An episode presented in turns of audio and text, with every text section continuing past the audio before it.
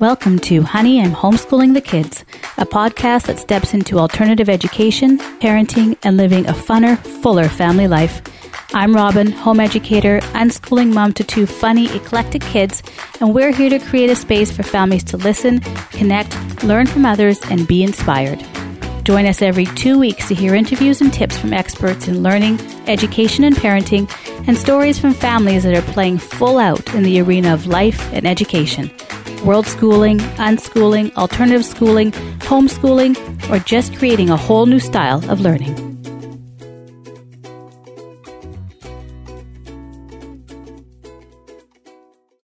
Welcome to Honey, I'm Homeschooling the Kids. My name is Robin Robertson, and I'm the creator and host of this podcast. I'm a homeschooling, unschooling parent to two kids. And the four of us, my husband, myself and our kids have been on this journey for right now it's it's oh it's 2021 the end of 2021 it's been 9 years and counting. And every year every day we take it as it comes. And it looks different every year as well. So i'm really excited to have you here on this journey. I'm i'm always excited to be able to support, to answer any questions that you have, inspire you, and share the stories of other families that have found their journey to be unique to themselves. And on this podcast, it's about our learning lives outside of the walls of the classroom, uh, maybe, and how we do things differently outside of the walls of the classroom. So, and it's here to support, provide community, and, and to inspire you as well. So there's a few things actually I wanted to share. Thank you for leaving reviews. That always helps a podcast. You can go to iTunes and leave a, leave a review. It's truly appreciated uh, and helps the podcast to be seen. If you're looking for further support and also want to continue supporting the podcast, I have my Patreon community. To go to patreon.com slash honey homeschooling the kids, which I also have a link in the show notes. So you can just click on there as well. Um, that's where you'll find things like um, we do a live Q&A every month. November was a live Q&A with my son, um, answering questions about being a self-directed learner uh, the questions that are come in that I focus on for the live Q&A, as well if I'm doing our Unschooling Divas, which will start again in the new year. Um, one of us was away for a little bit. Judy was away. So we will be, we'll be, we will be starting the Unschooling Divas Q&A as well. Those are on here Clubhouse recordings that don't always make it onto the podcast or any of our Clubhouse recordings are shared on here as well. You have access to that. And um, I'll be sharing other recordings too that I do that maybe, you know, maybe they don't make their way onto the podcast, but I want you to hear them and let me know, give me feedback if they should. And it's also your direct line to me as well. So you can go to patreon.com slash honey I'm homeschooling the kids. We will be hosting another How to Be an Awesome Homeschooler Summit in March. So the last one was such a success. It was so informative. We loved it. It was a totally different format because we did it on Clubhouse. We're going to do it again, but in March this time instead of end of the summer. So just stay tuned to hear about our keynotes. You can actually go to howtobeanawesomehomeschooler.com to find out more information and to register for the summit as well. We will be doing a few different things. So if you want to get in on that uh, and um, be part of those extras and freebies and things like that that we're offering to go to the website and register. And coming into January, we're hosting another masterclass, a small group personal masterclass, meeting personally with me four times in a month uh, as well as communication throughout the week as well. And we will be exploring how we can build our foundations for homeschooling with purpose, uh, getting clear on our values and guiding purpose, going through some of that sticky deschooling process and those buttons that are just, you're finding it a bit difficult to work through, as well as looking at our environment and learning resources as well, and seeing what we can create from what's around us, the life around us as well, uh, instead of having to go and buy a big new curriculum. So, this episode is a recording from Clubhouse, and it's from our room in our club, Honey, I'm Homeschooling, but it was an unschooling moms panel that I hosted looking back over the years. And I wanted to have some moms, feature some moms that have been in the game, that are homeschool veterans, that have kids that are adults or, or late teens, to hear their perspectives and ideas and to answer questions. So the the fantastic thing was there was so much experience and knowledge on this panel we just didn't have enough time for everybody and to answer all the questions. So I will have them back, but this is your chance to check out this part one, and we will be hosting maybe a series, part two, three, four, um, if if that's what how you want to do that. So we have Sue Patterson from Unschooling Mom to Mom, Missy Willis from Let 'Em Go Barefoot. Karima Akila from the Genius School, Tyra Hunter, who is a regular co-host with me, and I, you know, I talk about her a lot, and her daughter Zoe, who is a wonderful artist, and Stacy Piercy from Galileo XP.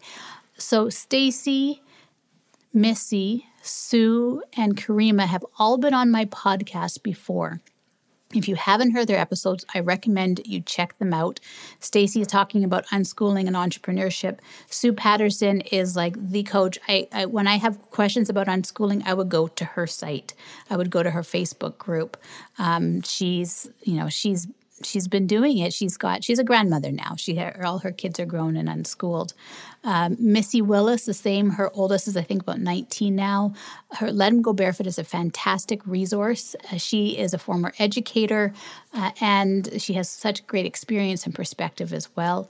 And Karima Akila of the Genius School democratic, decentralized. She wanted to provide a place of access for those that maybe can't do it on their own, um, and to have a further community around them. So that's why she sent she created the Genius School, and she definitely speaks to uh, either underserved communities or communities or you know Black, Indigenous, people of color, um, neurodiverse. She always says, "I see you. I'm here for you as well." So it's a great panel. We and we tackled some great questions as well and shared some different experience. So enjoy this episode. That's what it's all about. And visit us on Clubhouse. Join part two, three, and four as well. Just watch for our weekly rooms, which I usually post on social media. Take care.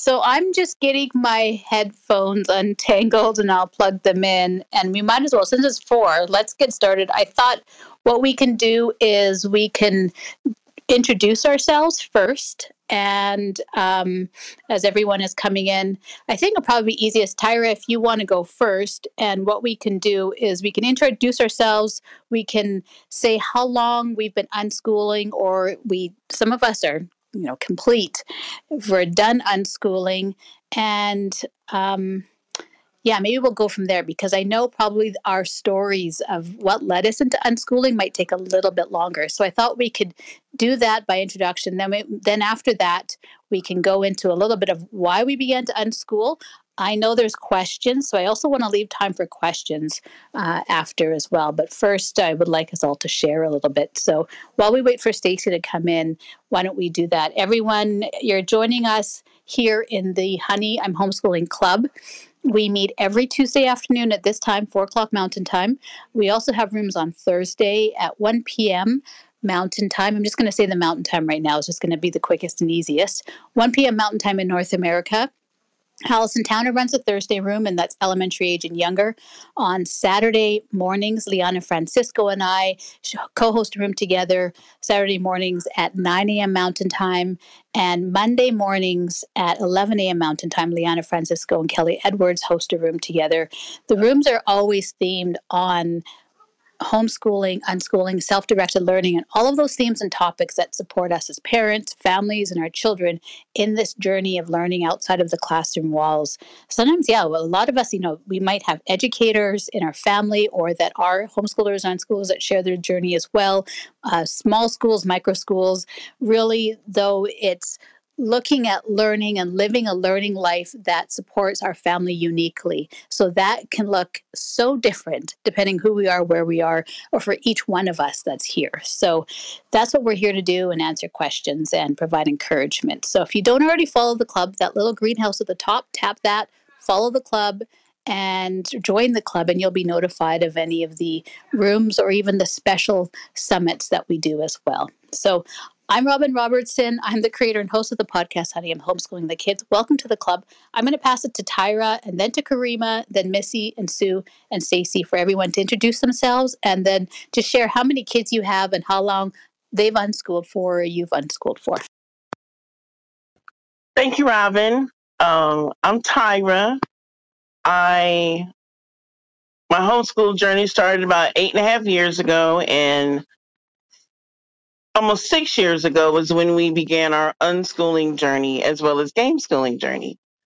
Um, and I just have one child that has many interests, so it's like having six. and I just want to say thank you, Robin, for um, letting me come up here. And um, it's it's it it is really special tonight because Karima and Sue are two moms that I followed before they even knew me. So it's really good to be on the stage of with women that have ins- that inspired me uh, to to unschool. So thank you. Hello, everyone. I'm to try and say it real fast before the dog starts to bark. My name is Karima Akila. I am the mama to the half dozen. I have four boys and two girls. I have been um, mm, homeschooling, I'll say, maybe from the beginning. My oldest is almost 23. I've been, so what's that, 18, 17 years, if you don't count preschool, something like that. I've been unschooling, I'll say, for the past 10. And uh, Robin, it is always a good time um, to hang out with you uh, and Tyra and the rest of these mamas on here. Um, this is going to be fun. So thank you again for inviting me to share. Missy, I'm gonna. I guess I can. I, I'm, yeah, nine years and counting. I think we, in total, we've been unschooling since my son was probably around i think I, I usually say the time was grade three. That was the last of when we actually followed something a little bit a little bit structured. We were pretty loose by then but when when he was finally the one that was questioning why do we have to follow this curriculum? Like why can't i just learn what i want to learn since i'm already doing that? Why do we have to check these boxes? And i no longer had a good answer for him. So um, yeah, so I guess unschooling for about six years or so. Oh, did we lose Missy? No, Missy's. We lost Karima for a second. She's back. Okay. Um, so that two kids, uh, fifteen and twelve now. Missy, I'll pass it. Hi, everybody. Thanks so much, Robin, for coordinating this and letting us get together because I feel the same as um, Tyra was saying about everybody that we've been following for a while and to see everybody in the same room. That's super fun. Um, so I have two kids. My oldest is 19 and my youngest is 14. And we have been unschooling since about, he was probably around age six. So that's been about 13 years. And he officially graduated from our homeschool this past summer. Um, and uh, I have said before on Robin's podcast that you know he he led us to unschooling because the same sort of situation where he was sort of like why why are these rules? What what are these rules that you're imposing on me? And I come from a school background so I had helped write curriculum for a private school. So I had a long long list of things that you know children were supposed to be doing by certain ages and um, he quickly let me know that that was a dumb dumb thing um, and so my daughter has been unschooling pretty much from the beginning because of her her brother. He he he paved the way for her. Okay, I'll pass it to Sue and then. Okay. Hi, everybody. This is exciting. I haven't been back in Clubhouse since May.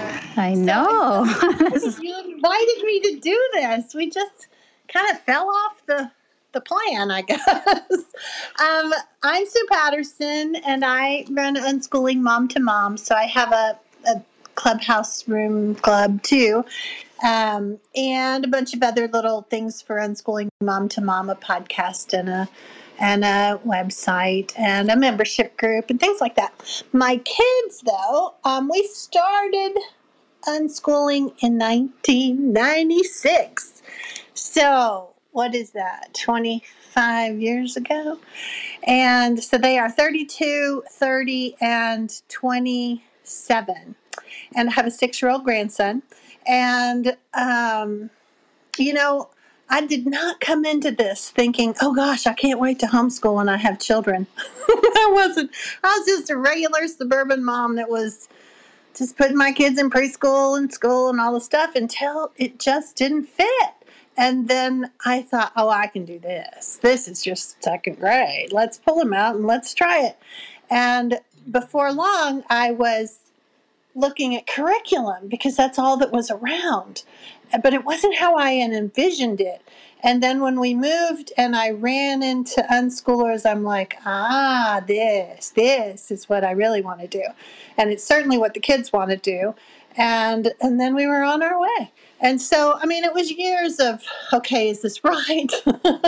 um, you know, self doubt, all that stuff. It's just everybody has it. And then, um, but we just kept peeling away layer after layer of do we have to? Do we have to?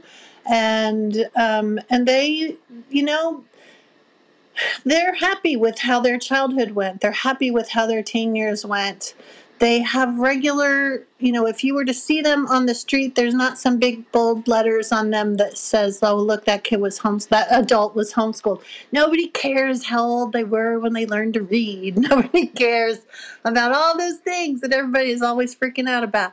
And um, and so they're really happy with how it went and they went to college or they went to a trade school. They own homes. They have families. They got married. They all the regular stuff. So i'm happy to be here. Share anything that anybody wants to know. Hi everyone. My name is stacy. Um, i've been homeschooling. Now i guess it has actually been unschooling since uh, geez i don't know 2007 maybe? I have an 18 year old a 16 year old and a 14 year old and my oldest uh, went to a really immersive charter arts program, so it was the least schooly you could pick. And he still hit April in kindergarten half days and was throwing himself on the floor or in the parking lot going, I don't want to go back to school. So I had two babes in arms at the time and suggested it to my husband. And he's the one who came up with the idea of unschooling, not me. He handed me Blake Boles College Without High School because, of course, that's the first panic attack you have when you consider homeschooling. Oh my gosh, how will they get to college? And uh, from there was John Taylor Gatto's Dumbing Us Down, and that was it. I was I was sold. I was sold on unschooling from that moment forward, and we haven't looked back. Our kids have gone through some different versions of schooling based upon their own interests and passions, but. Uh, yeah, I don't think I've ever picked up a curriculum and handed it to them. So that's uh, that's my journey. Okay, thank you. Um, I'm really excited. I'll just let everybody know I have a whole lot of excited, nervous energy right now. I guess not nervous, but excited energy for this panel. Um, I always, even with the podcast, I still come in as a student of life, as a learner, and every time, whether it's recording my podcast episodes, these clubhouse rooms, I always walk out with something new, like some refreshment of my soul, something new that I've learned, that I've learned from someone else, uh, some bit of reflection that I can take and learn for myself or make it my own. And um, yeah, I, I, know today will be the same way as well. So I thought what we can do is I, I have a few questions. People have sent in questions too. We will open it up after, but I also want to provide a little bit of space for everyone on the stage. Um, to just to dialogue for a bit first. Uh, there are questions, of course, that people would like us to address on deschooling, on strewing, is another one as well. Um, uh, of course, you know, as they get older, college and university, just like you guys had said, that is one that always comes up as well. But I think maybe let's start with um, let's start with the good in that way. So I would love to hear from each of you. What are some things that became gifts for you through unschooling that was completely unexpected? That you didn't know you were going to receive, that your kids would receive, um, either because you had no idea what the unschooling world opened up to, or it just was an unexpected byproduct that became something that was a true gift for your family. So that's my first question to all of you here. Um, and I mean, you guys can just if someone's ready to share, go right ahead. If not, we can we can go in order. I know Tyra's Tyra's the first on the stage if you want to begin that way, but that's the first question. I'll let you ponder and then uh, whoever would like to start. Tyra, if you want to start, and then anyone can. Uh, I can start if that's okay with everybody. We can just go. Sounds good. Well, mine was what I what I never expected. Well, like, you know, I didn't set out to be an unschooler, to ever unschool. I didn't set out to homeschool. But um once I did unschool, once I finally transitioned into unschool, it um it opened up my mind. My mind changed. It's my the mindset that I had has changed and has changed forever. Um that was unexpected. I didn't expect for myself to be so I don't know, relaxed, I guess, to the point where I was like, no, Zoe will be okay. you know, my daughter, you can look up the the word unschooler dictionary. There's her face. She was meant for it. Me, I was not, and I'm, you know, I just wasn't. And the fact that I went from how I used to be to now is the biggest shock. you know, but it's a good shock. I'm glad I'm the way I am. I'm, you know, my relationship with my daughter got better, uh, closer. I learned more about her. Um, it's just, you know, she considers me her best friend, even though we fight like sisters, though. But, you know, it's just my mindset and the way I am now, how I am with other people, um, with as far as when they ask me, you know, about Zoe and my journey and how I am and how I'm more, eh, you know, accepting and I don't know. It's just been such a a life changing thing, Robin. It was, you know, such a life changing thing for me, my husband, and Zoe. You know, I you know, I'm sure if Zoe was here, she would thank Sue and Karima for opening up my mind and actually seeing somebody else be an unschooler and for me to actually want to try that and do it. Zoe would say thank you to them because if not for me following certain women, like I probably would have followed you, Robin, if I knew you back then. I was open minded enough to let my daughter, you know, be free to be herself. And so the when my, my mindset change was the biggest factor on how successful we were um, on this journey. So that's a good. So I got out of that open minded, connected, and free. And I guess your mindset with the big thing would be allowing Zoe and you to be free to be yourselves. That's you know that's a big thing that I got out of it. I um, what I actually shared up top, what you'll find in the shared link is Zoe's. I tried to share her Instagram at first, but this is her webtoon. Zoe is an artist. Uh, she's a commissioned artist, and this is one of her. This is her comic, one of her comics that she's on right now. Tyra, is that right? One of the comics that she's creating. Yes, so that's all. Okay, so Robin, how do we see what you're sharing? So at the very top of the room, underneath the title of this room, there should be a shared link, and it's at the top. If you don't see it, this is my problem before, you just have to update your app. Your app might not be updated. Okay, so. that's probably. but I'll share I'll share everyone's links too throughout this. So if anyone would like to, you know, as everyone's speaking, I'll try and share everyone's links so you can go to the links while you listen to each person too, or anything like, for example, Blake Boles. Stacy talked about Blake Boles' book, John Taylor Gatto. I'll try and share those links as well. So, all right. So Missy, how about you? What was one of your biggest gifts, either expected or unexpected, from homeschooling or from un- Hello, everyone. Um, first, let me acknowledge that I'm driving. I'm driving my two sons, and so if you hear some car noise, that's what's going on. Um, I four things, and I'll do my best to share concisely. First of all, I did not expect that I could trust my children. That was a surprise. I knew that that was missing for us um, when I made the decision to unschool. Some of you have heard the story before. I started out with classical mornings and delight driven afternoons because I said if I give them the whole day to do what they want to do, then they're not going to do what I think that they need to do. So we can have freedom in the afternoon. I didn't realize that I could actually trust my children to be curious. I didn't realize that. So that was the first surprising thing.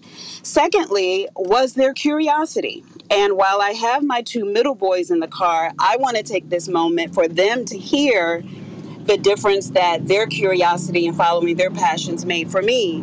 Um, both of them are love science, but the opposite sides of science. One is more agricultural, while the other one is more technology but watching them blossom into the young men that they are simply by doing something that they love to do and watching all of the possibilities and all of the opportunities that were afforded to them because they got to do what they love to do. That i didn't i didn't see that one coming. Thirdly people say to me all the time well if you let them do what they want to do how will they know how will you know what they're supposed to know and I didn't really understand the power of that question. And the power of that question is in the question. When you allow someone to do what they love to do, then you do figure out who they are. And then it becomes crystal clear what it is that they should know. So, you know, my son Zion, who is 18, has always loved bugs and, and animals and plants. And his interest got him a full time job at a farm my son Zori, who is 16, has always loved building things. And so he has taught himself programming and coding, and that got him a job teaching other kids coding. He's interested in pursuing um, engineering. And so I didn't expect that that question would be so powerful. And then finally, and this one, I did not see this one coming at all. I did not see the power of self-directed learning and what it would make available for other families. It was a after my husband passed away, I began a business of consulting and helping other families do this and it was a single mom. Now I'm a newly single mom at that time. This was a single mom who had been in the game for a minute.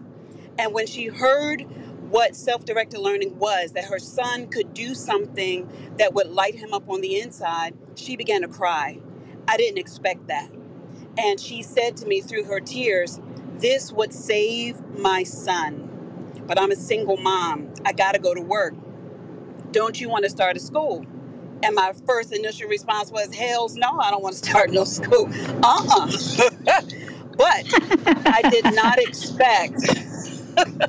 what, look, one thing you gonna know from me, I'm gonna keep it real. All the, look, yes, I ain't got time for, for anything but. Okay, all right. But I did not expect that other people would be moved to that degree. And as I host the genius conversation, because I, I did what she said, and I'm in the process of doing that, creating these network of schools around the world, I had no idea that people would meet with me and literally cry when they heard what's possible for their children. So, those are the four things trusting my kids, the power of curiosity, um, how will they know what they need to know, and then the impact that this has on other people around the world. I love it. And that's that's why I love you, Karima, because I know you always keep it real. And I would love right now to see this is a one time I would love to see video to see the look on your boy's face at this moment. Although I know Oh, they might be asleep though, so I don't even know if they heard it. Okay. Fair enough. Karima let us all know that she's in drive right now because they are getting their license. So this is a big day, and uh, they're they're on their way. So I, am excited. It's a, the next chapter, the next chapter of their life. I, I don't know if everyone you're taking notes. This is being recorded. I will be sharing this on our Patreon community first off, and then hopefully it will get on to the podcast as well. But first, it will be shared within their Patreon community, um, patreon.com slash honey. I'm homeschooling the kids. I am sharing everyone's links up top. So as we go through, I'll try my best to keep up with that. I might have to send it over to you, Tyra, if I get a bit behind on that so I can do the back end part. But uh, we're here today on our Unschooling Mums panel. I'm going to pass it on to Missy here. Well, I can say I agree with everything that was said, and just it was cracking me up. And just hearing you share your stories, I can see our story in each of yours. Um, but what really, really sticks out for me has been the ability for my children to um, be so aware of themselves. And as a former teacher and somebody who worked in the schools for quite a few years before they were born, um, you know, I, I saw a lot of children very detached from who they are. And sometimes the system does that. It uh, makes you sort of um, quiet who what your inner self is saying in order to meet the goals and the and, and to fit into the rules and the structure of the system. So it's not geared towards the individual, it's geared towards the group. And so with my children, I saw that they really learned to honor themselves at a very early age. And as far as that, when I was mentioning earlier about our unschooling journey and my son kind of leading us to it, it was a mixture of our relationship first was kind of my motto from the beginning when I was learning about being a mom and, and trusting him and um, trusting myself and my inner knowing. Um, and so when I saw the pushback from him early on, when I was trying to do my, you know, my my schooly teachy sort of side of things, I, I realized, you know, it was relationship first, and that has been the biggest um, motivation, I guess, uh, for us to continue on this path is how I've seen our children my children grow and become who they really want to be. And, you know, if they decide that they're done with something, they have the option to do that. If they decide they're ready to switch gears and try something new, they're able to do that. And um, for me, probably what I have had to learn how to do more than anything is to step back. Um, I think, you know, parenting is overwhelming, especially when you come into it with the idea that you're the top dog you know you're the mom you you, you get the final say. And um, when that when you're living in harmony or trying to live in harmony with the people in your family and your life and you realize that things are out of whack then you have to take a moment to look inside yourself and figure out where that's coming from. And so there were multiple times early on when i felt like i was not being I was not honoring us and our relationship. And so I had to do a lot of self reflection and realize that my role is to create an environment that my children want to flourish in and not one that they're just looking forward to getting away from. And in doing that, we you know we have a very open relationship we talk about pretty much anything is on the table um, and i'm honest as honest as i can be with them about everything. I mean, just anything you can imagine. we we talk about it and we're open. And of course, I take into consideration their personalities and um, you know where they are developmentally. So it's not like we are just a complete open book about everything. I you know try to be mindful of that. But um, so I would say, really, it's about the fact that my children know themselves deeply. They have such self discipline. It's not something I had to come up with. My son, like I said, he's 19. Um, and he is so, and when he was probably about 12 or so, maybe 11, there was one day where he slept until like two o'clock in the afternoon. And my husband and I were like, "Is he okay? We're going to go check." We'd we'd kind of been poking and looking, and finally, my husband went up to him and was like, "Hey, buddy, you know, are you ready ready to get up?" And he was like, "Well, yeah." What time is it? And he told him it was two, and he was so upset. He was like, "Are you kidding? I have slept my day away. This is horrible." And so from that point forward, he set his alarm. Now, this child never had to set his alarm for anything unless we were like going on a trip or something. But he realized like that was super important to him to get up early and kind of get his day going. Um, and so, and now he works out and he's a runner and he's in soccer. He's very sport very very focused on um, health and taking care of himself. And that might even turn into something he'll do one day sort of like a personal trainer type stuff. We're not you know nothing set in stone but it's something he's playing around with as well. As like a side thing to um, doing uh, computer um, game sim- simulation and development. Um, so self-discipline self-awareness and then me letting go of this idea that i needed to be the main person as far as like who to direct their lives, if that makes sense. Um, of course, I'm there for them all the time and feel like my role is to support and to guide and to take care of them and nurture them, but it's not there to tell them everything to do or not to do.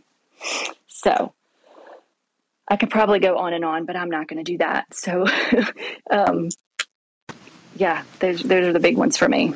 Okay, thank you. Mm-hmm. Um, I'm I'm writing notes and I'm writing keywords down as everyone shares as well. And yeah, absolutely that you know the curiosity, the allowing our children to be themselves, to do what they love to do, the connection, the freedom, the openness, honor, honoring themselves as well, and the power mm-hmm. of not only supporting our children and our family and ourselves, but those around us in community as well too. So there's some great. I love this. Some great points. Okay, so thank let's. You. Thank you, Missy. Thank you. So let's go to Sue and then to Stacy. So Sue, what have been some of the biggest gifts that were either expected or unexpected that you have found through? Un- I think my my most unexpected I don't know whether it's just because I didn't like look down the road and think about, well, this is obviously going to happen, but flexibility, having the flexibility to have so much fun. I mean, we got to go on so many adventures, and our calendar was our own. We didn't have to check in and squeeze it in between something else that somebody said we had to do, whether it was a school or a curriculum company that said we had to finish these chapters before you could go outside and play. We didn't have any of that. So we're like, what do we feel like? I don't know. Let's do it. And so that whole idea of being flexible enough to tune in, you know, like like Missy was saying, to really get to to know what do they like? This kid likes to go out a lot. This kid likes to stay home a lot. Okay, so how are we going to manage that with a with a family unit that maybe the kids can stay home, maybe they can't. And all of that being flexible enough to to accommodate the people that are in the family instead of trying to um, prioritize some system over the individual. You know, that's the problem with school. They talk about individual learning plans all the time, but we are like individualizing to the max. Nobody nobody individualizes more than an unschooling family. And so that's really, really cool. And I didn't really I wanted us to be creative. I wanted us to have a lot of following curiosities. But in the beginning, I had a lot of ideas. Well, a seven year old needs to do this, or an eight year old needs to do that just because I had been raised that way. And because it's like that schoolish way is kind of in the air. You know, it's it's it doesn't even necessarily have to be that you have bought into some system, but there's just little things that creep in that you're like, well, don't they know they're sevens? and then you think, how often has anybody come up to me and asked me seven times six out of the blue? Not very often, ever. and so, so that was, you know, the idea of being able to cater to the actual individuals in our family that was huge. Um, I was making notes too because, like Tyra, I. I was pretty mainstream to start. I know I don't sound mainstream now, but um, to start out, I was. And so just to look back and think of, wow, how much growth happened. And I wasn't even trying. I mean, I wasn't trying to like grow into a better person or something like that. I was just trying to accommodate my children to figure out how can we have the most adventurous life and that was the way we approached most things. What were the things that really made them light up? How could I help them get that? And then that idea of Missy's kid one time sleep until two in the afternoon.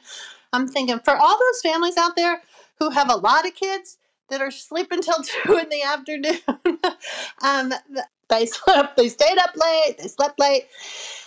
And I thought, okay, that's all right. There's three to 11 shifts. Maybe there'll be night shift workers. It's okay. Don't have judgment about that. It's all right.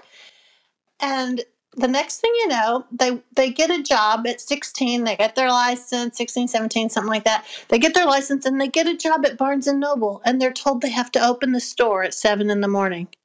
And I just looked at them like, "You think you can do that?" And they did. They didn't need a long on ramp to get up early, to practice getting up early. They just needed a reason to do it. And their reason was they wanted that paycheck and they wanted that shift. And so they took it.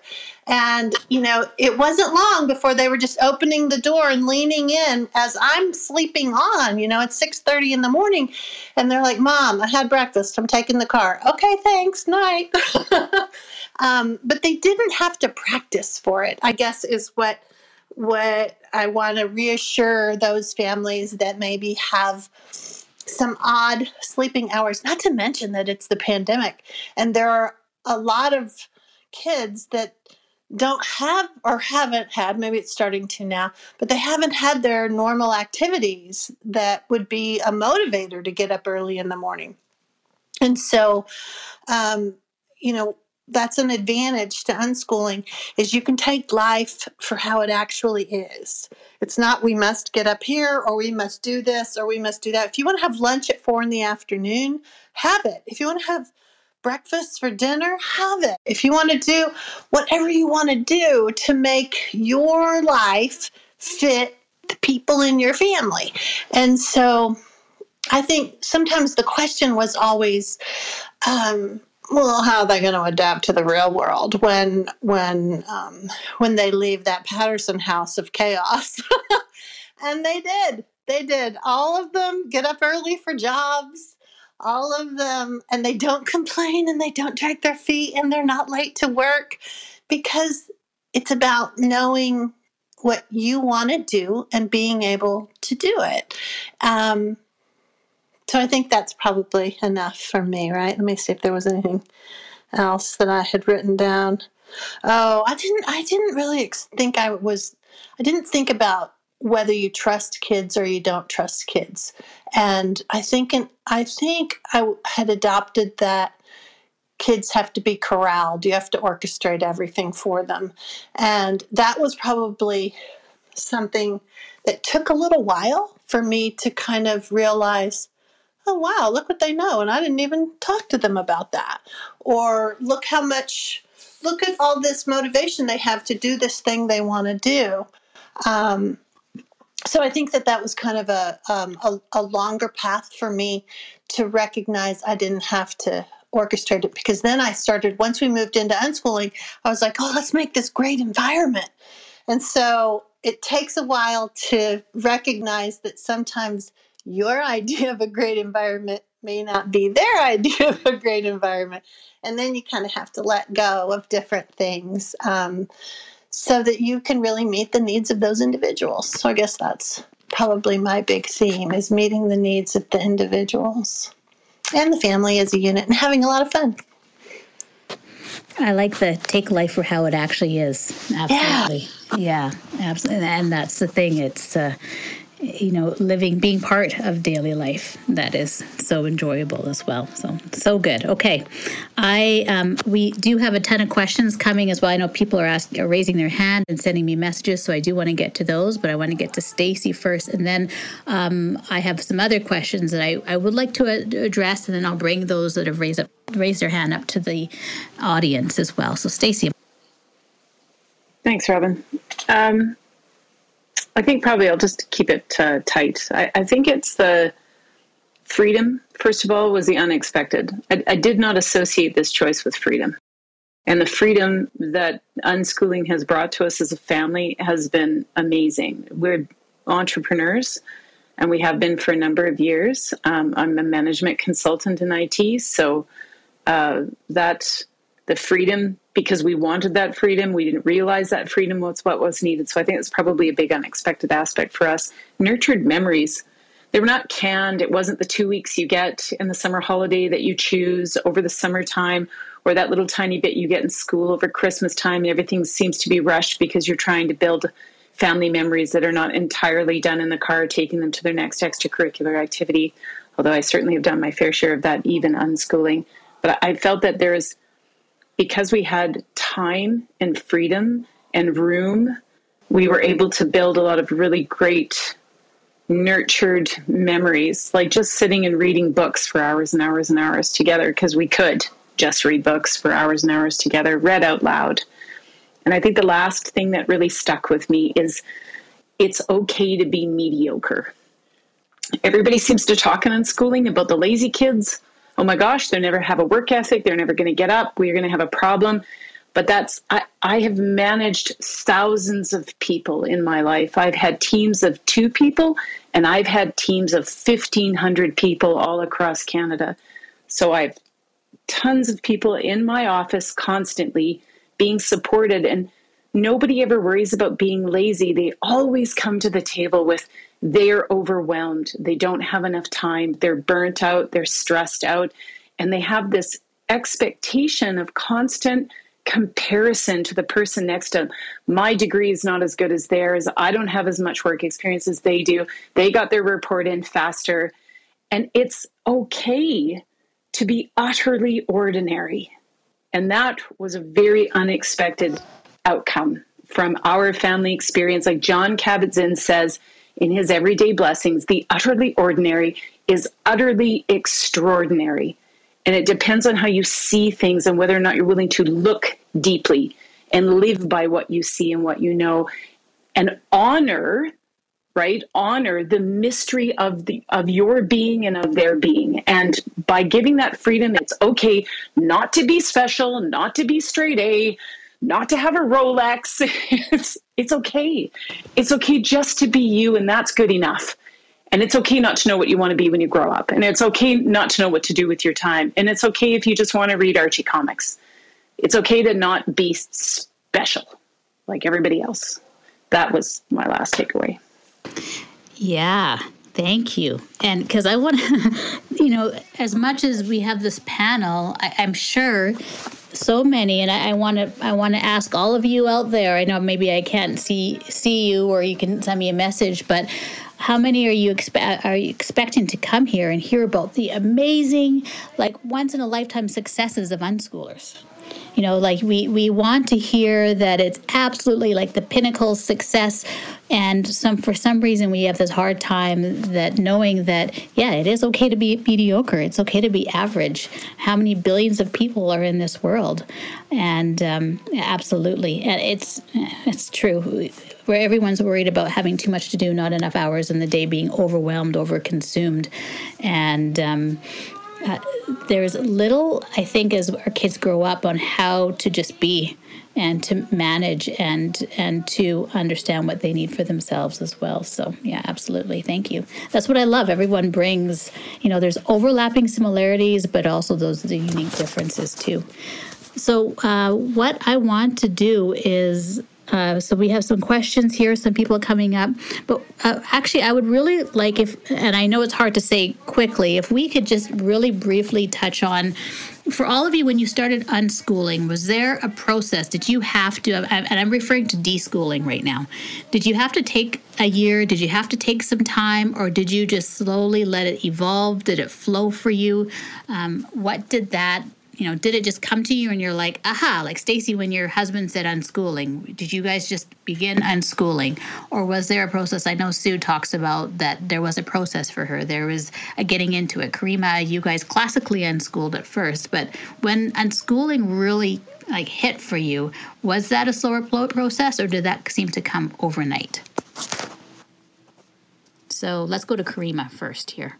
Karima, because I know you you're also on a limited time. so I'll share very briefly. Um, for us, it was a bit of a gradual process. Um, we were classically homeschooling, and then that's why I had the classical mornings and delight driven afternoons. And then one day my children woke up and they began doing delight driven afternoons in the morning before breakfast. And that's kind of how we started. And then add on the fact that um, shortly after that, my husband was diagnosed with leukemia, which meant trips back and forth to the hospital. And I was like not home to mess it up, if you, if you will. And then that's when the deep dive happened. Um, so for us, it was gradual at first. And then once the illness came, it kind of ramped it up like someone poured gasoline on it. So.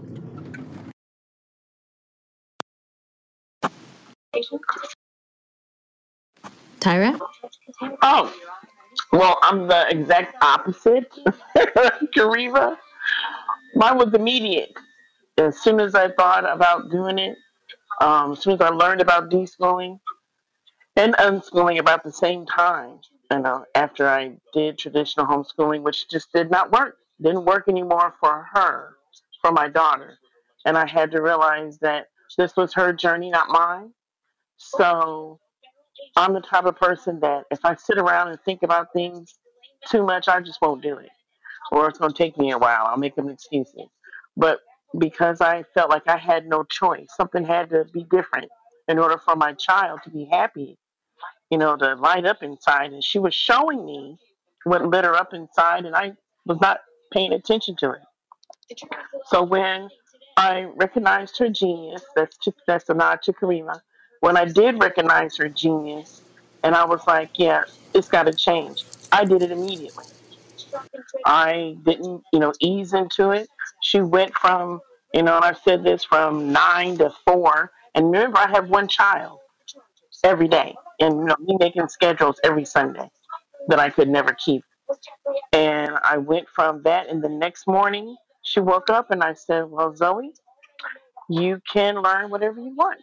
What do you want to learn?" I had never asked that which is crazy. I think about that now and I look back and that's that's crazy. How can I never ask my child what interests her?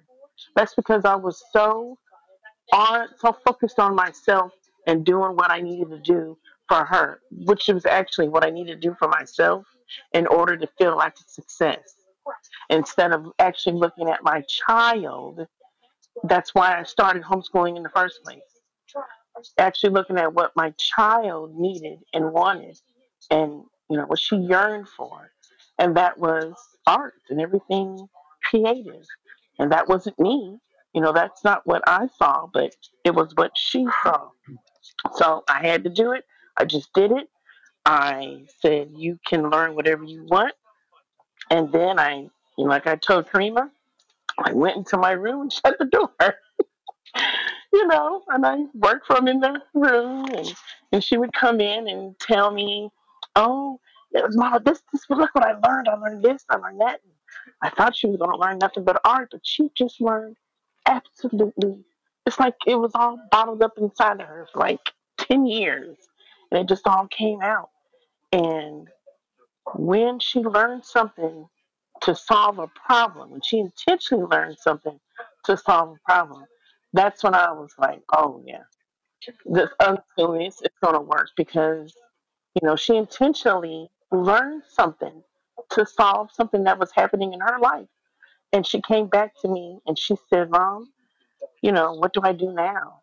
And I said, "Hey, this is forever. You can learn whatever you want for the rest of your life." Whatever you know brings you joy, whatever is your interest, whatever is your passion, and so I might not have been completely deschooled by the time, you know, she really started intentionally learning things for herself for her success. It took me a while. You know, I always refer to it like I told Karima. Like I treated deschooling like it was a like it like it was a coat. You know, when you when it's cold outside, you have to put your coat on, but you don't need your coat all the time because you have different seasons. So when I was like questioning things like, oh my gosh, what is my child doing? Am I doing right? Or I'm failing my child. I go put the coat on and I would be like, everything's going to be okay because look at your child.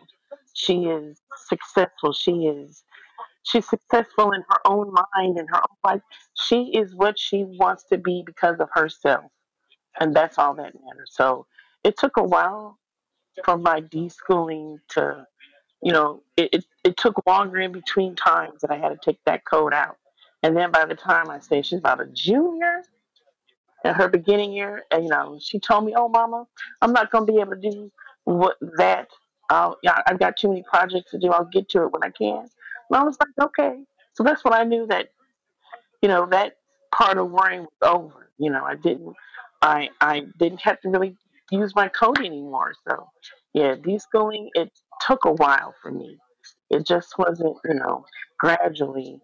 Uh, it gradually worked into deschooling and unschooling. I did it immediate, but then it took my mindset to change. That took a while. So.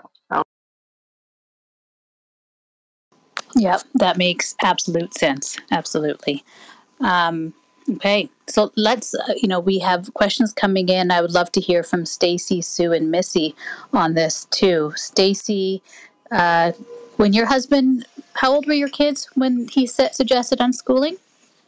Uh, right start- after kindergarten, yeah. Like right after, you know what, I, I can't say that I did because it was after kindergarten. We barely made it through kindergarten, and then we immediately we've been homeschooling, quote unquote, like ever since.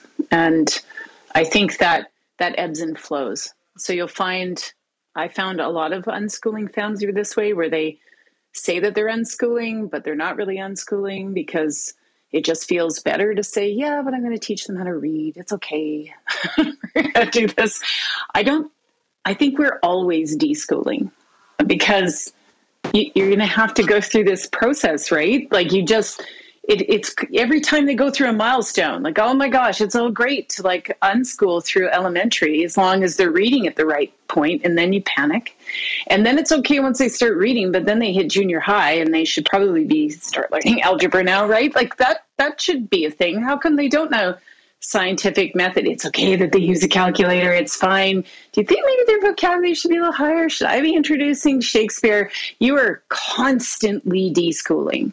It is a non stop thing that you're always doing because that voice comes in and you change the language ever so slightly and you begin to dishonor them with, you know, expectations of measuring up and it's to this and it's to that and it's too bad and couldn't do just a little and are you sure you want to? And now you're back to deschooling again because so i think the deschooling really comes from you. I think it sits with the parent. I don't think children need to deschool. I think they naturally you know bristle against the idea of being forced to learn something they're not interested in learning. Not about structure and schooling, but forced into a ringing bell and a moving classroom and a constant schedule and, and things they're not passionate about. And the second you give them the freedom to know what they want to know and do what they want to do, snap, they've deschooled. It's us. We're the ones. And I'm doing it nonstop still. I agree. After all these years, and after every stage that they go through and, and every age and as they change, I absolutely agree. And actually, uh, we're doing them and we're dishonoring them by saying, "Oh, we're going to be doing this, and I'm honoring your passions and you know passions and needs and what you want to do."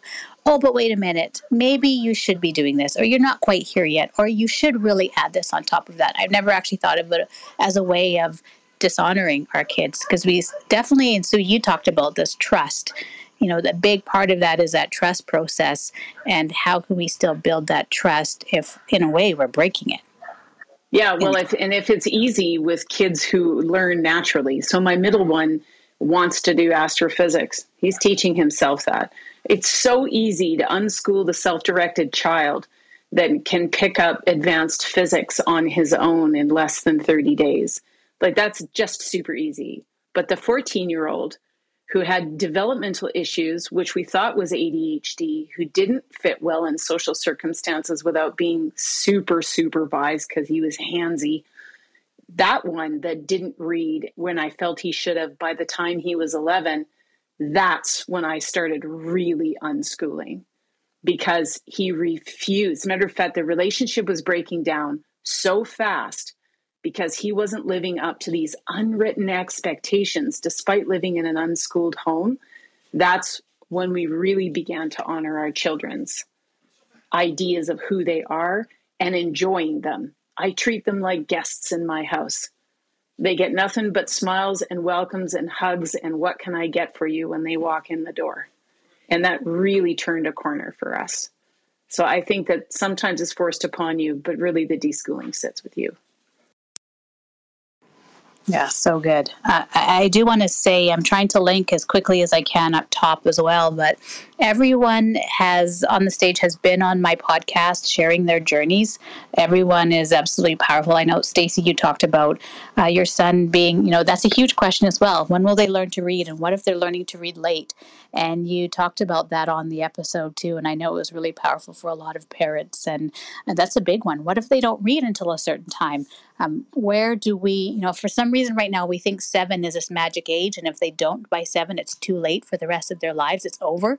Um, and we know so many examples where that's not true. So, uh, so let's continue with Sue and then Missy, and then we'll move to Robin for her question, and then the rest of the questions that have come up as well too. Okay, wow, that was so good from Stacy and Tara. I love that. Um, you know, in the 90s and the early 2000s, there really wasn't a lot of talk about deschooling. You know, back then, we really, it was, unschooling was the weird thing. and, um, and so we were just moving in that direction. Um, I 100% agree that deschooling is a forever thing for parents. And I know that's really discouraging for a lot of people, but it is exactly the reason that Stacy said new milestones for the kids, and suddenly, oh gosh, now we're panicking.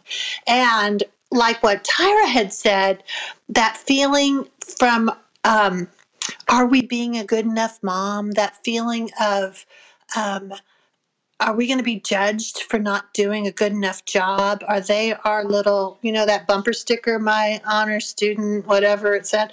And um, are we going to be judged when they don't read at 11 or when they um, have terrible penmanship or write with bad spelling uh, is that going to reflect on us? And so i think that's something that we really have to work on because that makes that deschooling last even longer.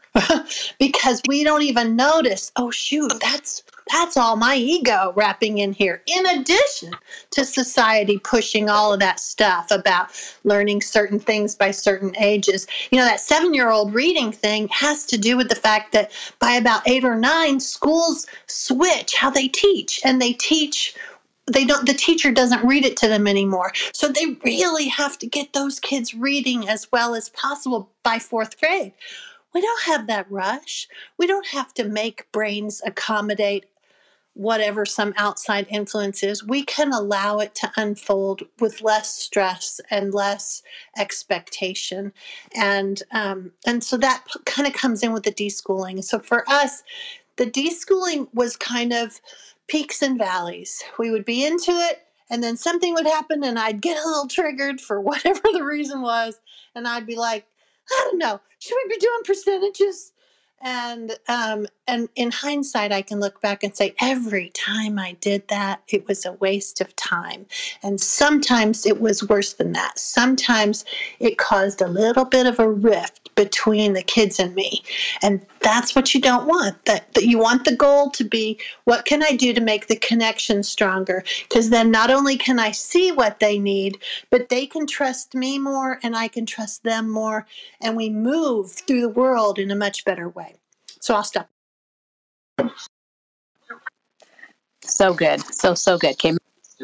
I'll be quick because I know we're we're getting close to the end, but I, I just wanted to um, add on that I think deschooling is the same, if well, very much merged with what I have talked about before with ego schooling, and it's all about what is what what is the ego saying that needs to be happening with our kids and our family and our you know in our homeschool world um, and so, you know, for for my children, and this started, you know, years and years ago, when I started becoming much more aware of how I was allowing my feelings about what they were learning or not learning to override our relationship. And it was like, is this factual or is this emotional? You know, is this true or is this something I've created that has to be true because of some parameter that was created, you know, in, in my schooling experience? Um, and I've even, you know, I, I joke with my kids a lot too, and we're very playful. And I just let them know, I'm like, okay, am I being too much? Am I, am I annoying you? am I asking too much of you? And so, you know, they say yes, and then I back off. I'm like, okay, sorry, that was just me. Or I might even present something to them and say, today I'm feeling this. Like, I really want to be creative, or I really need adventure. I've been at home for three days and I just need to get out. does anybody want to join me? Do y'all are y'all feeling that too?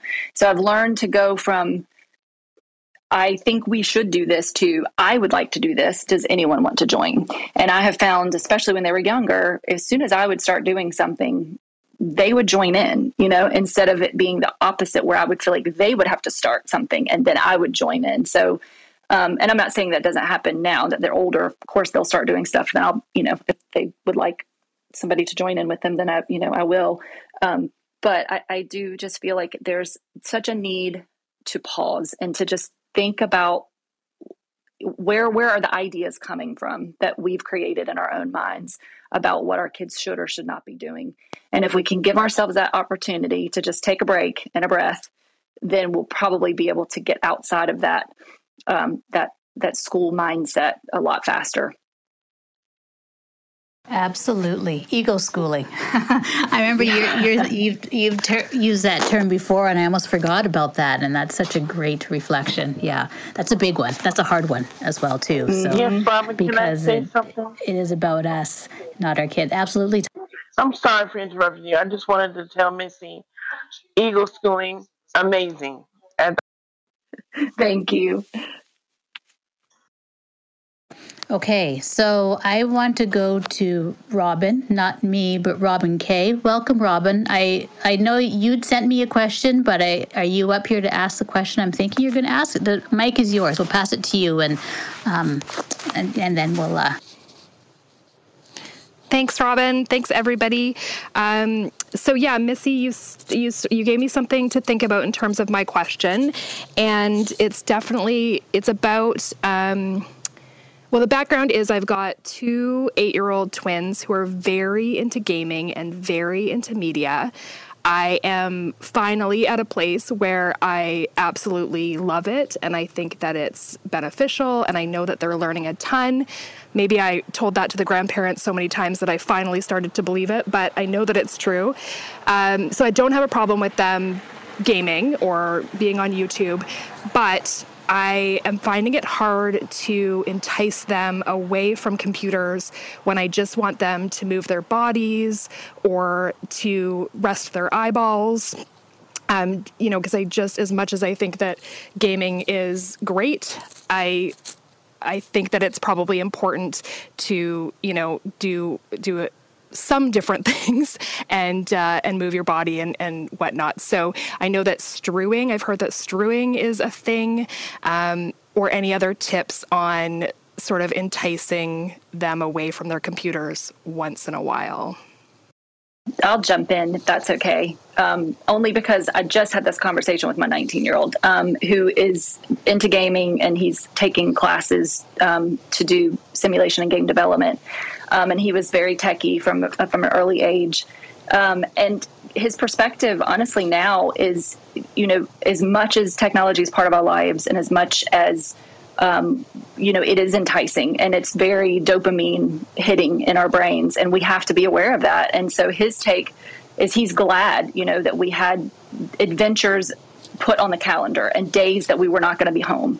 Um, and I think it's always about collaborating with our kids and finding out what is it that they're super interested in outside of maybe gaming and then be sure that you are intentional about it and have it on the calendar and inc- include them in that organizing and planning because the more they, they feel like they have ownership in any of their their outings and events then the more they, they will look forward to it to the point where maybe even you could say you know, we did such and such a, a couple of weeks ago. Everybody seemed to have a really great time. Would you all like to add that to our calendar on a regular, you know, an a current recurring event? Um, and just get them involved because I, I mean I do think that the whole technology world it's it's kind of a beast in and of itself. Um, and as much as I have given my kids so so much freedom to play and interact with um, YouTube and gaming they you know it's important to take care of our bodies. And if there's there's a chance that they're actually overdoing it or overexerting themselves in some way if they were doing that playing sports i would step in and say hey you know i'm noticing that you're not really getting a good rest or hey i'm noticing that you've you know so i'll just be an observer and just sort of throw out some ideas and things that i'm witnessing and then just get feedback from them that way That's a great addition. Thank you, Missy. Does anyone sure. else want to add to that as well? Yes. Um, my daughter played a lot of video games, and I got, I think I was just one of those parents that at first I was like, oh, you know what, you know what is what value is that? But she was playing with her father, and I realized that she was learning something, and she was she's been playing video games with my husband since she was like three. And I'm, I'm telling you, I'm not making this up. Maybe two weeks ago, we had seen something on TV about uh, parents being upset about, I think it was on our news channel, being upset playing games, playing, you know, video games. Um, and she looked at me, she said, Mom, you know, I did play a lot of video games, but I've been playing video games since I was little. And she said, I just want you to know that me playing those games, she said, help me to write, help me to come up with my comic book. She said, because within those games I was playing with my dad, I saw the characters and and how they moved and and and, and how their their backstories and so and you know she started and probably about 11 is when she started filling up um, books filled with characters. But you know the characters was the name and the backstories and how old they they were what they did and she said that was all from playing video games with my dad when I was really young. So um, when I tell people about video games, I said, you never know what that video game they're playing can inspire. Um, my daughter at one time wanted to make video games. She went through a 10 week program and then found out, yeah, game doing games is not for me, but that's okay. She tried it and she said, I just want to draw the characters to games. So when people talk about video games, well, I, I, I'm a game schooler, so I love games. So we can play games all day long. Video games it doesn't matter. But with video games, and it's just she that touched me, Robin. I don't think I've ever told that story, but that touched me. That she told me that playing games and video games, especially at such a young age, helped her to develop what she's passionate about, and that meant a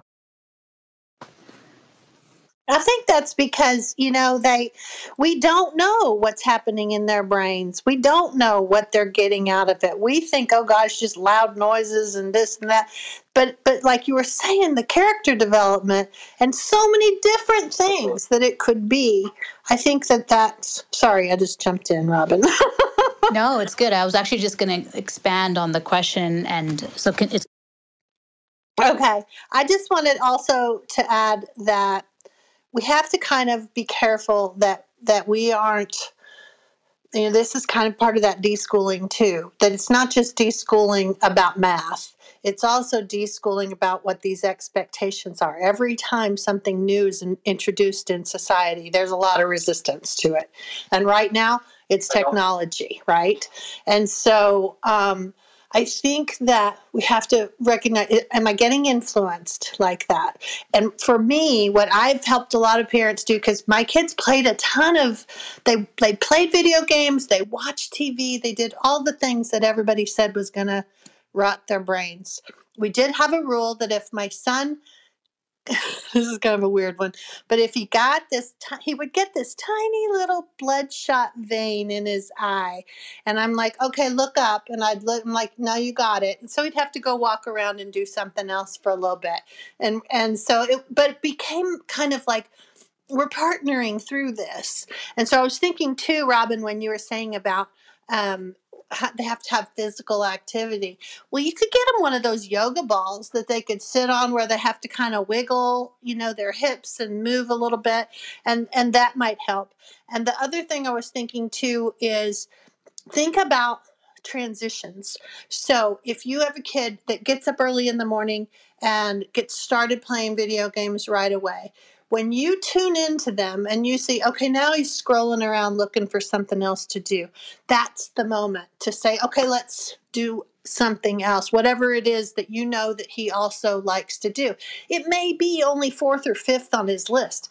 His Minecraft or whatever it is is numero uno. Okay, great. But every now and then he might be open to some other things and talking about it with him when it's not in the middle of it, because then that turns into a power struggle. So if you can talk about it like over lunch, okay, so what are some other things we want to try to get done today? Then then your job, your role as the unschooling parent is how can I make this a successful path? So that means let's try this before you get on. Or let's let for us it was like let's we were we would be driving home. I'm like, okay, who's gonna get the dogs some water? Who's gonna do, you know, let's all figure out who's gonna do these different things before we immerse ourselves in all of our favorite stuff. And so that's kind of your role is to see how can I help them strategically succeed. And and I will say that even with all that TV and all that video gaming, they really they don't that's not their life now you know they do some and that it just becomes like part of a tapestry you know where it weaves in and it weaves out and sometimes it's there but they're learning all kinds of skills that a lot of kids that are stuck in a classroom don't get to learn because you had your 30 minutes of computer science class and that was it. Uh-huh. And your guys get to learn a ton of how to research and how to find resources and how to how to stick with something when it's hard and all the things that computers can bring to your life. So I don't know. I went too long, probably. Oh, oh, Robin, can I add something real quick that I wanted to add about playing games? Oh, yes. I'm sorry. And then, sorry. and then Stacy after that. Yeah. Um, is that I would do projects with some of the games that my daughter would play. Um, like say she would be playing um, God of War with her dad. You know that has a lot of um, folklore and uh, mythology. And so, you know, after she would play a game like that, I'd be like, you know what?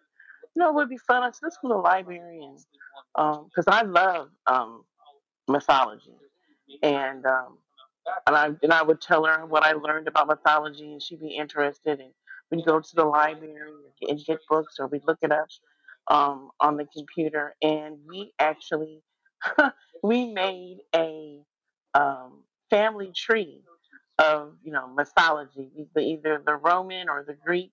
You know about Gaia, and went down to Zeus, and we would learn about all the stories of all the different gods. So I mean, that you know, she loved playing the games, and but you know, if you're, eh, but she also found that I can do something else outside of playing that video game, but still learning uh, what I uh, was playing in the video game. I thought that that was uh, unique that she took all that playing and playing with the God of War and you know learning about um, the Vikings and uh, the Greeks and the Roman mythology.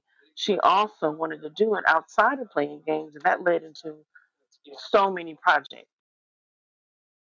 Stacy. Yeah, I, I'd say these uh, uh, moms are much better than me. That's not how I approached it because I have a whole gaming family. There's three boys, four, including my husband. My husband's part of a World of Warcraft guild. Six o'clock, I don't get to talk to him. He's on there for five hours doing his thing. It's like a job. So we're a heavy, heavy gaming family. I game on a board game or with cards. I don't game on the computer. So I would say, Robin, the two things that I've done, a lazy parenting version of this, is the first one is dive deep into the games they're playing. That's what I would do. Go look it up online after they're like doing their thing and then walk in and go, Hey, can you tell me a little bit about that on a walk? And so I'll say, I'm going to go down to 7 Eleven and get myself a pop. You guys can come with me and get them to start talking about the game. And then they're happy to like sound like bookends on either end of you, filling your ears full of Minecraft and Diablo and CSGO and Among Us and everything else that they're playing. And they just tell you all about it. And you listen intently lean in, ask questions, be interested, be astounded, genuinely, don't bullshit through it. I, I think that if you get engaged and say, I want to hear all about it, but I got to move my body. And so you can walk and talk. Let's just do a walk and talk. So that's the first trick. The second trick is bribery. And I, I am fully admitting that I do it. It's like, okay, you guys, do you think it's healthy to be on there all day, like without maybe taking a 15 minute break now and then? I tell you what, if you can build in two 30 minute breaks, I'll buy you some in game coin. That's what I do. I offer to help them play their game with money if they just get off for a little bit. And even if it's like crazy, like you have to run around the backyard, I'm not going to make you pick up dog poop. but you just have to run around the backyard a few times or go for a walk with me or stand on your head. I bought a trampoline. They had to go outside for 15 minutes and jump up and down the trampoline. Bribery. It worked beautifully. And they did get off, and now they do get off on their own and spend time doing other things. No problem. so, just a quick recap. We're talking about connecting and supporting all of their interests, helping them to, you know, plan or schedule together with them and having their say, looking at what it builds on and all the other creative pursuits that lead to it and that come from it and that can support it um, how can we make this a successful path for them? Um, how can I help them as well? Be engaged in what they do, start those conversations, and bribery. I love it. I love all. Robin, did that help answer, give you all kinds of perspective? so so much and you know what i took a lot of notes and what i'm seeing is uh, there's a couple new things for me here but a lot of this is similar to what I'm doing, but I'm not doing it with as much intention. I think is is what that's what I'm that's what I'm seeing is that um, you know we definitely do uh, talk about video games while we're walking, but it hadn't like occurred to me to be like if you want to talk to me about it, we gotta walk. Um, and the planning, you know, I'm like really I, I, I I have ADHD. I really like fly by the seat of my pants. And so definitely I jump at them in the middle of their very important game and I'm like, let's go do this thing. like, of course they don't want to do it right then. So, um, yeah, I think it's all about the intention for me. And thank you so much for these really, really great ideas. I really appreciate it. And my partner um, is a art director for I think the biggest video game company in North America for Electronic Arts on FIFA. So like I can't complain about video games. It pays the mortgage. yes, it does. Thank you. Such a good. I think video games is one of the big things that usually comes up, right? And it's either I find that parents are either looking to be told exactly what to do on it um, because it's hard to find the groove and and to connect with our kids and to be intentional in that as well right? And you should have them on for a certain amount of hours and off for a certain amount of hours and it should look this way in your day. Uh, and also sometimes that yeah to have those conversations and to to play and to be as engaged and, and enjoy it and that you know that what what are we talking about as well? That curiosity, that um, coming from a place of little judgment as possible and actual interest, because that's what it's about, supporting their interest. Sue, did you want to add something? Yeah, to I just this wanted too? to add that. And then and then I do have a bunch more questions okay, that have been asked. I just want to add real quickly that that it's so common as parents that we second guess ourselves. We're doing something that most people don't let their kids play a lot of video games and there's a huge push against it. And so then on a weekday we're like wow am i kind of a crummy mom because i went off and did something else while my kid played video games for seven hours? And so i think that's why it's really important to be around other unschoolers that are looking at this with intention instead of um, passively or just following what the general public says to do and and it it makes us second guess when we haven't like shored up our our um, our ideas like you were saying robin about being intentional. So yes, absolutely. I love that. So I just want to let everyone know we're here for about 15 more minutes. I know some of the panel today might have to log off early, so you uh, you know you're more than welcome to do that. Um, I, I also want to give enough time so that we can hear from everyone, every wonderful parent on this as well. Okay. Oh, Stacy needs to duck out, and I think Kareem is going to need to duck out too. Okay. Thank you so much for being here today. For those of you that are able to join. Um, I someone unmiked. that I? I I had my messages up, so I couldn't see who it was. Um, okay, so I'm just going to ask a few questions that have come into the back chat as well. Uh, so this is from Dina. Dina, thanks for asking this question. She'd like to hear more about doing this with one child. She says, My husband has a full time job, and when it's just me and my son, uh, when we aren't with other families, and sometimes I feel like it's not enough for him. I hear from so many unschoolers with multiple kids. When I think about adventures, it's hard to imagine it with just one kiddo. Um, her husband has a full time corporate job. So, would anybody like to share or speak to that? Karima had to exit as well too. I see. Okay. Well, I I have one child. so what now? What is she? What was she? What was the question again, Robin? I was trying to yeah, to. I will read it again here. So, um, unschooling with one child. So her husband has a full time job, and when it's just her and her son, sometimes I feel like it's not enough for him. I hear from so many unschoolers with multiple kids. When I think about adventures, it's hard to imagine it with just one kiddo. So, unschooling one child and maybe uh, the concern about not being exposed to other kids uh, or to imagining adventures or experiences with um, with more than with one child as opposed to multiple children. Yes, um, you know when I when I uh, first started homeschooling Zoe, um, I never thought of that. But my mom and other people, you know, close family members were like, "Well, it's just her, you know. What about the socialization and are you going to be enough, you know?" And I never thought of that because I was like, "Oh, we're just going to do so many things together. you know, we're going to, you know, I get to do this with her, that with her, but it also it helped that um, before the pandemic, um, I'm sure things are better now with some uh, co-ops maybe, but we found a co-op, um, and I also had my daughter involved in 4-H. Uh, she would go and she played sports. Um, you know, she went to acting class. She was in theater. She did plays. Um, and through the co-op, we had parties. So I mean, we did so much with other kids, and you know, we but but her and I also went on adventures together. We went to uh, the museum. Uh, we would go to different places together, and we live in Florida, so or in Orlando, so we would go to Disney together, and there's a thing that you can homeschool through Disney. I know that's crazy, but it's a thing. And so, I mean, there was just so many things that her and I did together. And that's what made our relationship so close because, you know, I'd be like, so, and I, and I tell this to people for six years, every single morning, I would ask her, what do you want to do today? What, what do you want to explore today? What are you doing? I still ask her that. And so, you know, she said, "Oh well, mom, I want to go outside and I don't know."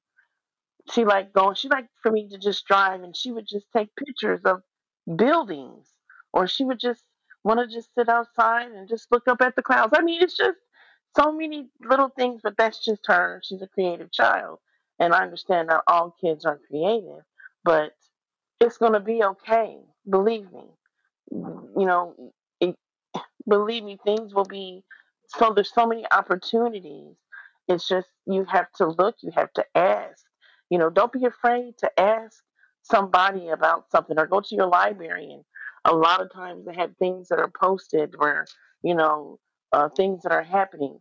Just I I learned to really look and ask, look around and really ask a lot of people about different things that were happening Thank you, Tyra. Yeah, it's actually because, um, and I know there are other un, single unschooling like moms with only one child in the audience as well, because I know some of them personally too, along with Tyra. Um, you know, so many times I think every situation or no matter what situation we're in, we still want to make sure that we're providing the best for our kids, the best opportunity that we can as well. Um, and usually, what it looks like for every family is a bit different. So we always wonder is this enough? Am I doing enough? Am I offering enough? It's the, the um, continuous battle, the continuous work of it as well. But uh, I agree what you said, Tyra, as well. It's going to you know it, it is it's going to be it is going to be enough and um, yeah, supporting their interests. So I would just I would just add that you know pay attention to is it your child that wants more kids around or is it a story in your head that you've kind of created that they should have more kids around or something's going to happen? That's just fear. And so anytime that you're making decisions out of fear it's time to kind of sit down and break it apart and figure out is that really true?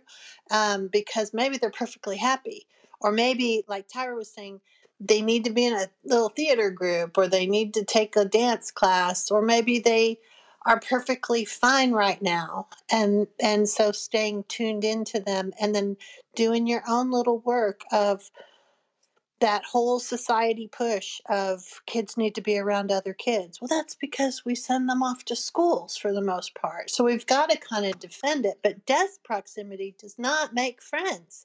You know, just because your last name starts with the same last letter, same first letter, doesn't mean that you're going to be um, best friends with them for anything longer than third grade. So I think that if you if you recognize what's really going on and how can we make this child's day more sparkly, what do they need? What could we do? And then let that direct you instead of a society push. I would. And and you know what, Sue? You brought up such a good statement.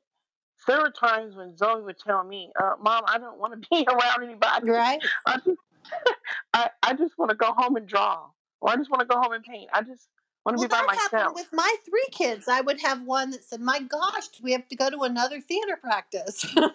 you know, I mean, you can have negative reasons. You know, and and isn't it grass is always greener thing, right? You know, like oh, if only I had three kids. Well, what if they didn't get along, or what if they had different interests, or what? You know, there's benefits. Just try to focus on the things that are positive about the situation you're in. Is probably your best. Robin, I was going to throw one. I was just going to throw one idea in. This this was sort of a statement. This was a statement that was made to me in the early years of homeschooling, and it was, "If you plan it, they will come." And if you have a way of putting out any sort of request for gatherings, whether whatever your child's interested in, um, then you will find people almost always will respond to it. Um, so for my son, he was really, really interested in Pokemon early on, and we had access to a rec center that had this lovely, lovely space, outdoor, indoor. And I organized a Pokemon gathering, and oh my gosh, I mean, he made so many friends and had such a wonderful time. And this was when his his sister was still a baby, um, and so you know, it, it really drove home the fact that you pay attention to your children's interest and they find friends through interest like instead like what sue was saying you know like just because they're in a classroom with some child or they're in a group setting with kids simultaneously doesn't mean that they're ne- necessarily going to connect but if you can find those interests and they can connect through that way then that sort of opens up their world a little bit and allows them to sort of connect with other kids Okay, that's such fantastic advice and reassurance as well too. Thank you. Okay, I, I don't mean to, to breeze through quickly to these through these questions, but I know there's we won't get to all of the questions today. Um, we're gonna have to do this again, another part two as well, to get to all of the questions. We have Crystal up on stage. Crystal, thank you for joining us. Let's. What's your question? I'm gonna pass. Thank you, ladies. Um, okay, so my question, because I know y'all ready. Um, I just this just came upon me like days ago. Um, I was sitting and and just uh, you know, my son is 15. He's just in the ninth grade, and I just feel like he's suffering. He, I, I don't even know. I just think he's suffering. I feel as though the, you know, the classes they have him in, you know, um, like in high school. I mean, what is he supposed to have? It, it has to be something better. They have him in um cooking. You know, um, the things that he, you know, they teaching him French toast. I told him those things already. And um just the other things, and I said it has to be something better. I tried homeschooling um during the pandemic and I felt like I didn't have no assistance and it was just to try to keep up with the school's curriculum with no help when you have these math questions that I had no clue of. And, and my son, I felt like he ain't had no clue either. I just feel like we are so stuck. And I don't want, I just feel like he's suffering and there's no one, uh, I'm just lost. So when I seen this, um, I was like, this is it. This might be it for my son. Um, and so I don't know, ladies. When when I seen um that you guys are on here, I'm like, yes, this. There's some hope. You have options, Crystal. You don't have to have him in school. He can cook whatever he wants to cook. you know, you know, know. for them to take a whole semester to cook French. I mean, that's no. Uh, I totally get. You have options. You you really do. Have you looked into um the? I saw that you're from Florida. Are you, is that correct? Yes. So I'm there is Florida. a there is an umbrella program called the Florida Unschoolers Group or something. It's run by a lady named Nance Confer, C O N F E R. If you Google it, you can legally unschool under that umbrella, and then you can run it the way you want to run it. Yes, because this, I knew it. I, I, I think I saw something on you, Sue. And I went, it, it, I think it was a podcast. hmm But this was like, I don't know, like two in the morning. I, I just Mm. got so into it. And I'm like, okay, let me go to the podcast. And then, I then I said, let me go to, um, you know, Clubhouse. I'm not really good at Clubhouse and everything. But when I put in Unschool and seen, I said, I know there's some hope. So, yes, thank you, ladies, for Well, being reach out here. because I can get you some more resources about about helping Oh. you for for teen Oh, years. Oh, thank you. So Thank over you. at that podcast, I know I have three things about unschooling teens, so you can listen to those tonight. Okay. yes. Okay. So, well, thank you, ladies. Thank you Uh, so much. also, You can also, Crystal, uh, Yes. I'm, I'm from Florida. I live in Florida. Okay. So go on to my profile, and there's my email. Email me, and um, we'll connect because I'm right here in Orlando, and I'll help you get started. I'm in Titusville. Oh, that's fine. Doesn't matter. Uh, Florida Unschoolers is for the whole state of Florida. I know the person that is doing Florida. Oh, great. Thank you so much.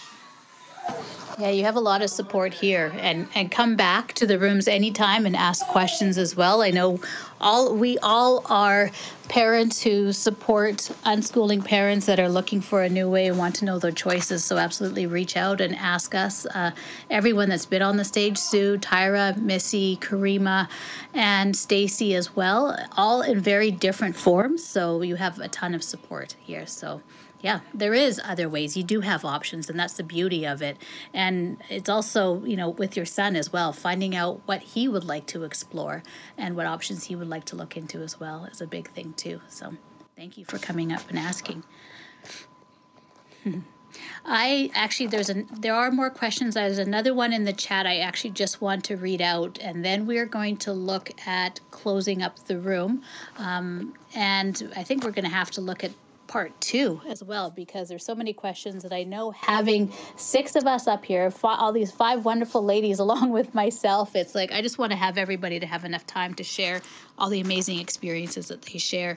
So it's interesting because this question is a little bit close to Crystal's, but different because with a bit younger children. But um, this parent has said they're struggling to accept that unschooling might be the best option for them.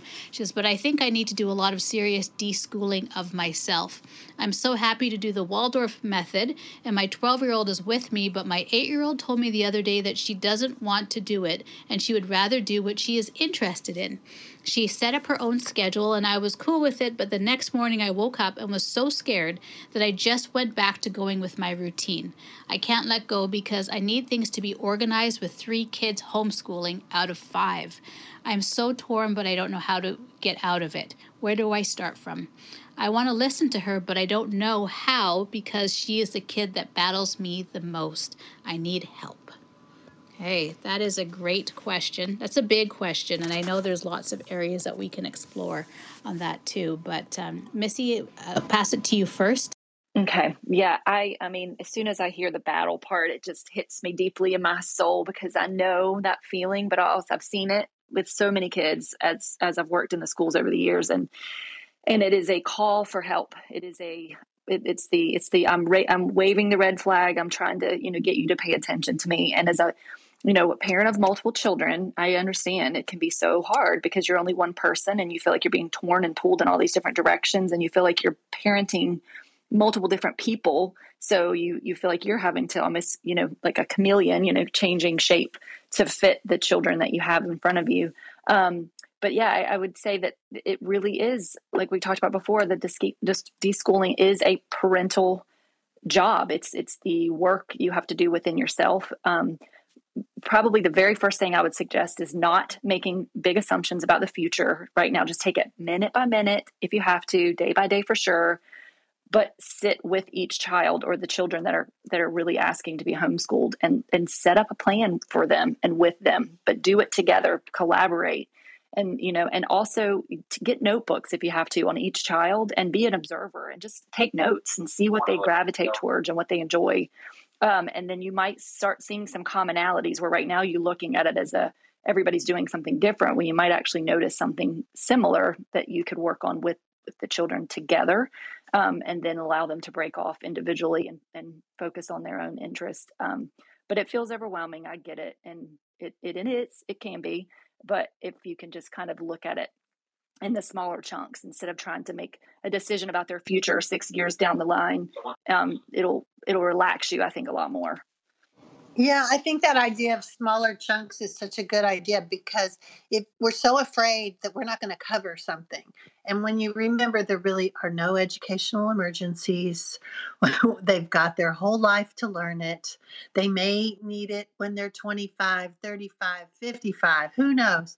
And they'll teach themselves if they need it, and that'll be okay. And so if your eight year old wants to do something in the mornings with you, then you do something with them. And then you, you know, it doesn't have to be hour by hour by hour, like one of those kinds of organizational charts. And I know that we we gravitate towards those because they're familiar, but they're not necessary. They're important to run a system, they're not important to run a family. So think about your Saturdays, think about your summertime or your holiday breaks. What do you do with your eight year old then? That's what you just keep doing with unschooling. Sometimes, if you can log stuff after the fact, the things that you noticed that they did, that can help keep that fear calm down a little bit. But it takes a little while um, to to decide you know i think sometimes that fear inside us that we're going to screw them up or their doors are going to close but but like missy's saying this red flag that they're they're really asking for you to hear them be you know that's all really humans want is for somebody to hear them and so if if you can listen to her then you might find less power struggles That is absolute truth, Sue. That that's what happened with Zoe. I wasn't looking at her genius, but uh, something, Robin, that um, I realized is that I gave two and a half years of the wrong thing all my attention and devotion, which was made my daughter miserable. So when I did start uh, deschooling and into unschooling, and I was ready to give up uh, every other day, I just can't do this. And I thought back, you know, if I give two and a half years to something that don't work, I can at least give this some more time. And that's something that we don't, we don't, I didn't do. Uh, well, that I didn't go in thinking I should do is give yourself time. You know, you know, if, if give yourself time to something that could work. And I, I just think that if more parents, if it's like they, they want to see something immediate, that's not going to happen. You know, give it some time and you'll start seeing the benefits. And like Missy and what Sue was saying, listen to your child, observe them. What makes them light up? What makes them happy? And believe me, once you start listening to them and letting them be and and being a facilitator and a supporter, it becomes easier. Sue, did you want Okay, to? I was just going to add that I have a couple PDFs. If you want to um, message me on Instagram, I think that's the easiest way that connects her with Clubhouse. I can get those over to you. Some links for those that might help. Perfect. And Sue should have her Instagram link in her bio as well. I did Yeah. you get a chance to read the question? Did you want me to read it out? I'd sent I'd sent the question. Did you want to add to that as well? Yeah, can you generate it for me? And hey, everyone, I'm back You're back! second. Can you generate just for the topic? yes, absolutely. So, um, this is a parent in the audience, and she is homeschooled. She has five kids. She's homeschooling three out of the five. Uh, and she understands she's struggling to accept that unschooling might be the best option for her, but for her family. But she knows she needs to do a lot of serious deschooling. She really enjoys the Waldorf method, uh, and her 12 year old is with with her on that. But her eight year old told her the other day that she does not want to do it, and her eight year old wants to do what she is interested in. And her eight year old already set up her own schedule. And at first, uh, this mom was cool with it, but the next morning she said she woke up and was so scared that she just went back to going with her routine. Uh, she's having a hard time letting go because she needs things to be organized with three kids homeschooling out of five, but she's torn and she doesn't know how to get out of it or where to start from. She says, I want to listen to her, but I don't know how because she's the kid that battles me the most. Got it. That's crystal clear. So let me see if I can share this concisely. Um, before I do, I definitely want to add this footnote. Um, when I turned to unschooling and I looked at the the landscape, I saw some people that were missing. And if you're in one of those groups, one of those marginalized groups that are not usually represented in unschooling, I want you to know that I see you. Um, I just wanted to drop that footnote and then I'll, I'll address um, this question at hand. So if you have a child that is disabled or neurodivergent, or if you are in the, the BIPOC community and you don't see a lot of yourself represented, we see you and we are here, right? So I just wanted to put that out there before the room closes. Now, on to this topic. To anyone that is in the vacillation, welcome to the vacillation. It is real the back and the forth, the between what doesn't work as you head towards what does work. And it's a very simple choice. It is simple. We think that it's not, we make it harder than it is. The simple choice is this what isn't working? And this is part of what I lead in the genius conversation. What are you doing right now that is not working? Okay, you got that in your head? All right. More importantly, who are you being? who is your child being? And by being, a weaker way of saying that is how do you feel? But a stronger way of saying that is who are you being? And so, for instance, you might you might say, well, um, I'm being frustrated, or I'm being confused, or I'm being stressed out, um, or my kid is being um, exacerbated, or frustrated, or just you know disengaged. All right, that's the being that's not working. Then What's missing as a way of being? Or said another way, in this particular scenario, who does your kid never get to be? Who do you never get to be? Now, you might say, well, I never get to be confident. Um, my kid never gets to be authentic. That's missing, like it's not present. And then ask yourself, what difference would it make if it were? what would be available to you if what you said was missing, not a thing to fix or change, not something else to do, but if that feeling that you want is missing, because that's the only reason anybody wants anything at all, is because you believe you'll feel better when you have it, right? For me, what was missing for me was peace. I didn't have peace. My throat was tight all the time, right? And so there is something that is missing for you. And then think about what's at stake once you allow that to happen. And then the choice is simple Do I want to remain frustrated, angry, confused, stressed? Do I want my kid to continue to be disengaged, check out, frustrated, which leads us to what do we do when we're angry and frustrated? Then we argue. And then what do we have as a result of what we do based on who we are? Now we have a disjointed relationship. The choice is simple. You do know what you want. The only thing to do after that is to apply the distinction of de schooling or decolonizing parenting where you de something, you walk away. That's what the prefix, have a little grammar. That's what the prefix de means to come away from, back down from. And so when it is black and white like that, you don't want to be angry. You don't want to be frustrated. You want peace. You want harmony. You want joy. Those are the basic human tenets that we all want. All we're saying is allow yourself to create it. And you do that through the D anything. maybe it's your parenting, maybe it's this this idea of control that it has to be my way. I understand what the kid wants, but uh-uh. I have to say what it's going to be. Well, if it's not working, then the choice is yours. And so consider Who are you being? Who is your child being that's not working? What's missing? How do you want to feel? How do you want to be? And then choose. In the face of it all, in the face of the uncertainty, in the face of the fear, still choose. And we're all here to hold your hand as you do it and consider what's at stake when you make that choice and the kind of life that you can have for your family. Well, thank you. Thank you, everyone. Um, that that is that's a question that I think we could probably dive into for the next half an hour. But I also know we are going to be respectful of everyone's time and things like dinner and driver's license and um, all of the other things that's going on as well too. But I would love to have everyone back for a part two, and we can just do only in part two just answer questions from the beginning, starting starting off um, and answer the, so many questions that came up to us as well. Thank you so much, Sue. Yes.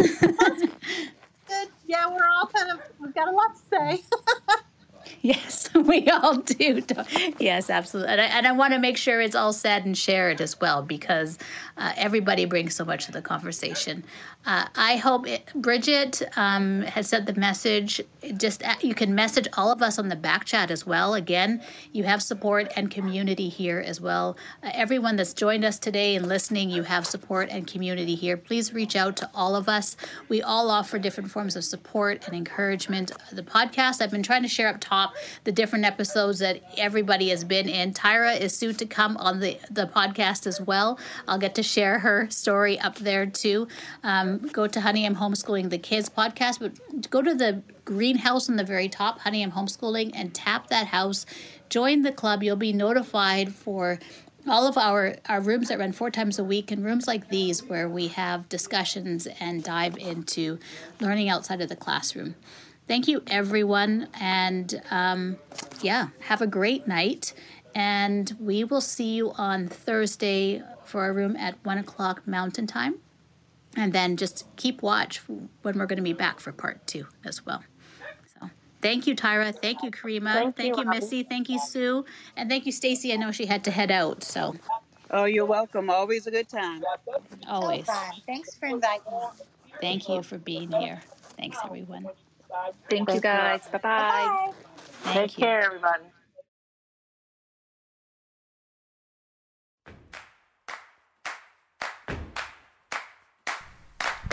Thanks for tuning in today. If you enjoyed this episode, please share, leave a review, or comment. I'd love to hear your thoughts, ideas, and reflections on the episode. You can go to the website, imhomeschooling.com, or email me directly, robin at imhomeschooling.com.